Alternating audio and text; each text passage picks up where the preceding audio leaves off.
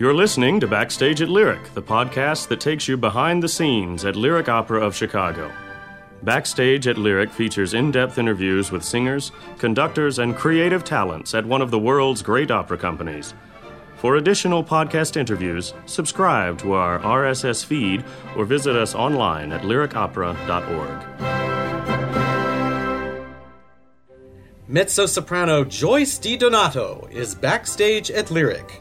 So you have this brilliant play by Beaumarchais boiled down and crafted into this brilliant, perfect, please don't remove one word of the libretto by Da Ponte, set to music by Mozart. And it's it never gets old and it it always speaks to people because exactly as you said, it's so real and human and and set into this sublime music. It's just it's perfection. It it is absolutely the reason I do this, you know, to try and and reach the heights of, you know, it's so much better than we are. art, this art is so much better than we are, and it, it gives you something to aspire to, I think. Thank you for downloading this episode of Backstage at Lyric. I'm Roger Pines of Lyric Opera of Chicago. Lyric is delighted to welcome back to the company American mezzo soprano Joyce DiDonato. She debuted here two seasons ago with one of her signature roles, Rosina in Rossini's The Barber of Seville. This season, she's singing another role with which she's closely associated, Cherubino in Mozart's The Marriage of Figaro. Among Miss DiDonato's successes in Mozart have been Don Giovanni at Covent Garden, La Clemenza di Tito in Geneva, and Idomeneo in Paris. My colleague from the Lyric broadcast, George Preston, recently spoke to Miss DiDonato about portraying Cherubino. Before we get to the interview, here's a quick synopsis of The Marriage of Figaro.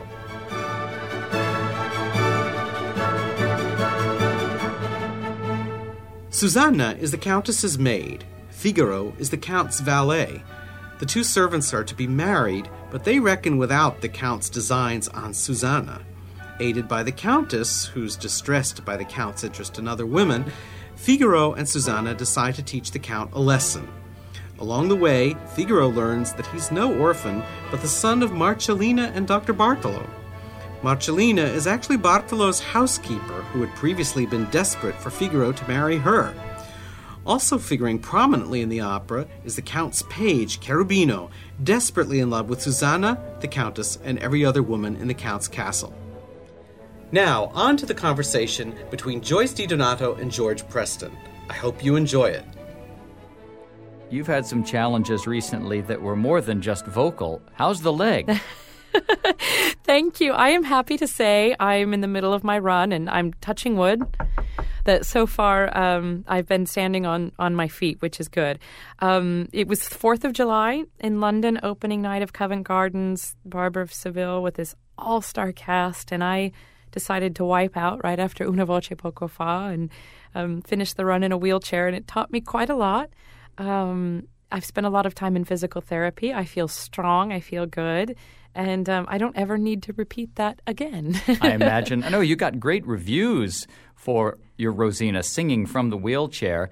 Uh, what were your thoughts at the time?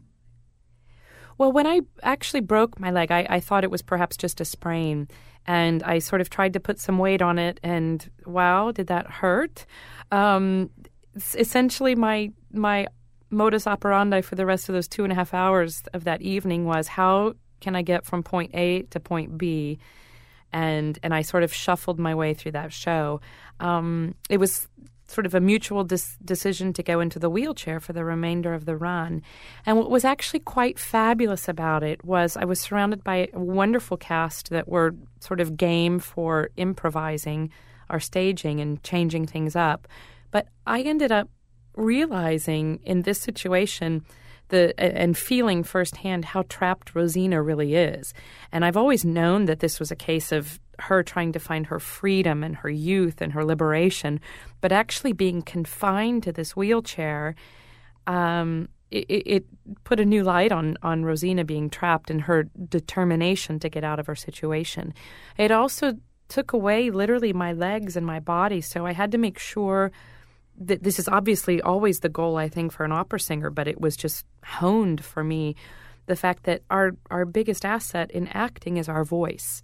It's not the hands or the body. I mean, that helps, but if it's not led by the voice and initiated by the voice, then um, we're we're selling ourselves short. So it it certainly um, forced me to concentrate on that more than I might have, and I, I appreciated that lesson. It was very good. You're coming to Chicago soon for Cherubino in Le Nozze di Figaro. You got started at Lyric Opera of Chicago in a way before your international career really took off. Talk about the trajectory of your relationship with Lyric Opera and what the company means to you now. Well, the Lyric Opera gave me actually almost my biggest break coming right out of the Houston Opera studio. I was hired to cover Jennifer Larmore in uh, Alcina in the character of Ruggiero. And that was such a starry cast. I'm sure your listeners, most of them probably saw this production, and I'm going to venture a guess to say that it remains on one of their top 10 list for sure because it was such an exquisite production with the most stellar cast. And it made a big impression on me as a as a young artist still and sitting in that room watching these, you know, Natalie Dessay and Renee Fleming and Jennifer Larmore, and it was quite thrilling. But I had an epiphany while I was there in that I had prepared myself quite well. And I just remember sitting there, and this is absolutely no judgment on, on the amazing Jennifer Larmore who I was covering, and she sang a brilliant Ruggiero. But I just thought to myself, you know, if I had to go on, I could actually do this. I think I could actually stand here and hold my own on this stage.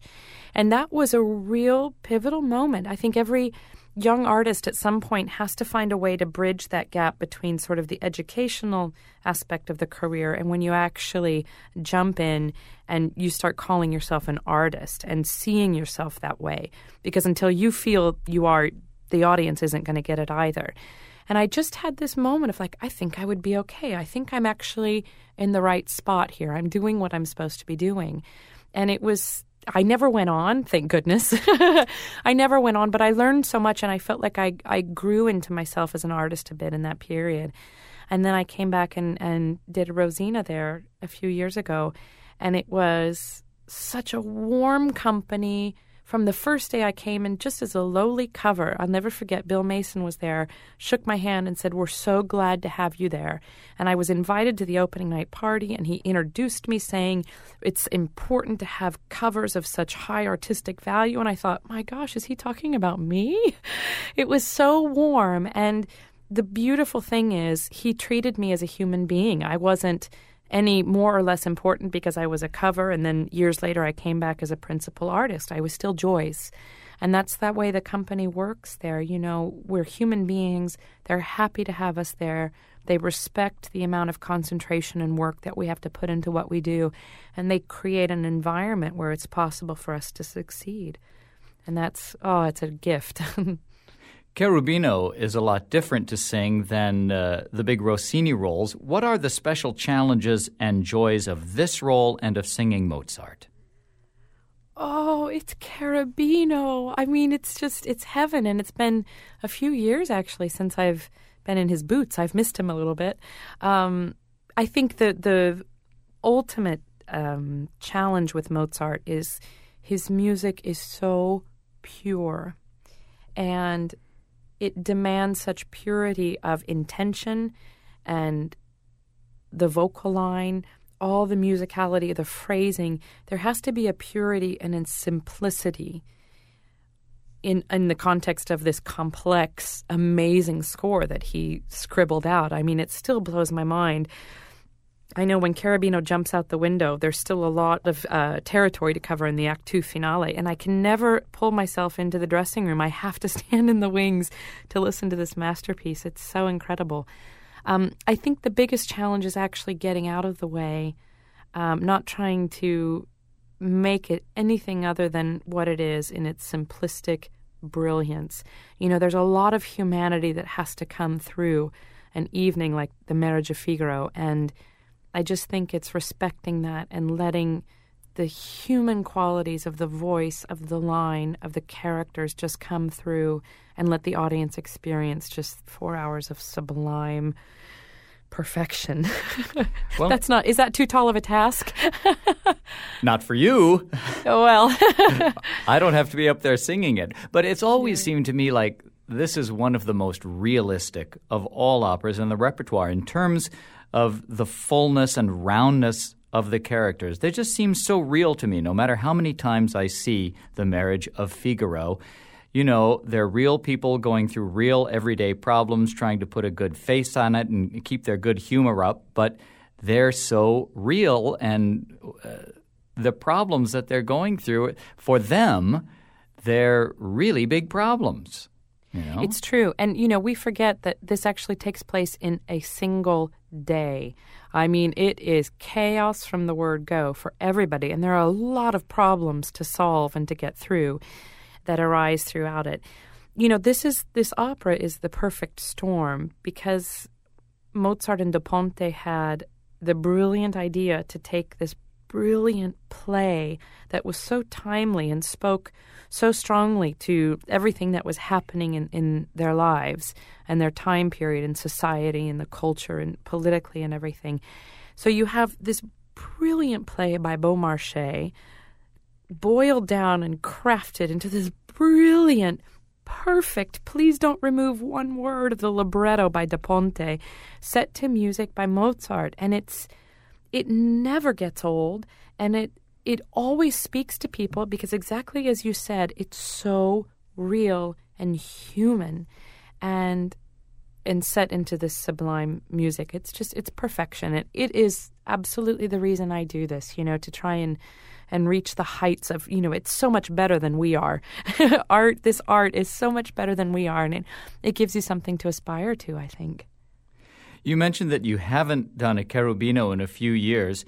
Looking ahead, do you see yourself ever moving into the heavier roles in the mezzo soprano repertoire? I do actually. I mean, certainly it, Mozart for me now. I mean, the the character of Sesto is um, is quite uh, intoxicating, you know, and that's it's it's a big sing Sesto, and I've I've done it just once. Um, look forward to doing it again, um, but that's certainly something that's um, more sort of big girl singing. And and I'm you know I, I'm going now a little bit more into the French repertoire and some more bel canto. And I it feels like I'm not pushing myself in that degree. It's just sort of happening naturally. Um, but it's a real gift for me to keep coming back to things like Cherubino or Rosina Cenerentola these sort of um, the spinal column of my career and my technique. It's keeps me honest um, keeps me out of trouble. And uh, I think it's it's it's quite good, actually, for me, not even artistically, but also vocally. Over the past few years, your career has just taken off like a rocket, and I imagine you must be incredibly busy and swamped with offers. So, what's the biggest challenge of managing your career at this point? Well, the challenges change. You know, it's um I think young artists probably look at me and think, "Oh my gosh, she's made it."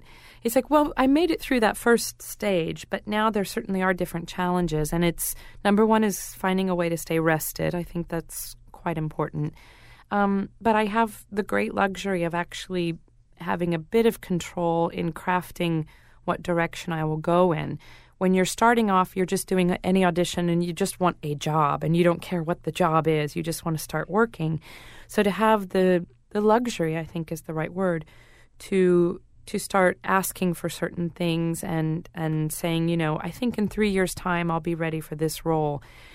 It's it's a wonderful thing. Um, this season I I knew that I had a lot of new repertoire behind me and I thought, I actually need a season to sort of let my brain rest a little bit. So I'm doing a lot of Rosinas and this Cherubino and enjoying just coming back and revisiting these characters that I love so much. But I, I do have a large appetite um, theatrically and, and musically. And so I want to explore some new territory. I think the challenge is um, making very well educated guesses because most opera singers at this point, you know, we're working three, four, five years out, and there's no guarantee about where the voice exactly is going to go. So it has to be a calculated risk. And, you know, sometimes singers are raked over the coals for, you know, venturing a little bit outside of their comfort zone, or directors are, you know, given a hard time for trying something. We're in the arts, and we have to be given some elbow room to try something and to take a risk. You know, without that, the art form isn't actually going to move forward. We're going to get stuck in in sort of the easy choices. And sometimes we're going to misfire and we might make a miscalculation and hopefully I think most of the time the public is is forgiving. But I'd like to to push myself and I would like to um, take some risks. This Colbran disc that I recorded was a bit of a risk for me. It's repertoire that people might raise their eyebrow and say, hmm, should she really be singing that? And I like that. I want to keep people guessing a little bit and that they come to the theater and they might not know exactly what they're going to hear. So they might actually have to listen a bit harder and, and be open to to trying new things. So I'm going to take some risks. I'm going to um, experiment a little bit and, and keep coming back to the core repertoire that I do well. And and hopefully at the end of the end of the line, I will feel like I'd I'd um, tried everything I could. Well, we certainly look forward to your visit to Chicago and your run as Cherubino in Le Nozze di Figaro at Lyric Opera of Chicago. And Joyce DiDonato, thank you so much for joining us today on WFMT. Thank you. I can't wait to be back in Chicago. Great. You've been listening to Backstage at Lyric, the podcast that takes you behind the curtain at Lyric Opera of Chicago. For additional interactive content and to order tickets, visit us online at lyricopera.org.